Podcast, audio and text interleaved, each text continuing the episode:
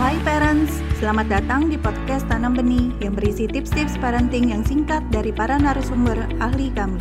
Untuk mendapatkan tips-tips terbaru kami, follow podcast Tanam Benih. Yuk kita dengarkan bersama.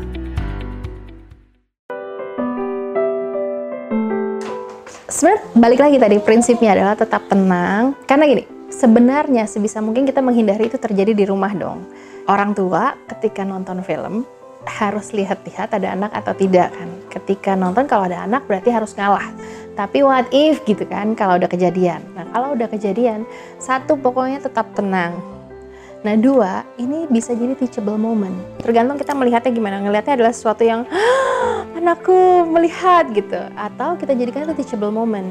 Bisa setelah selesai atau misalnya pada saat itu langsung ngomong aja gitu. Menurut kamu itu kenapa ya? Gitu. Tanya menurut dia apa bagaimana perasaannya terus menurut dia boleh atau tidak gitu.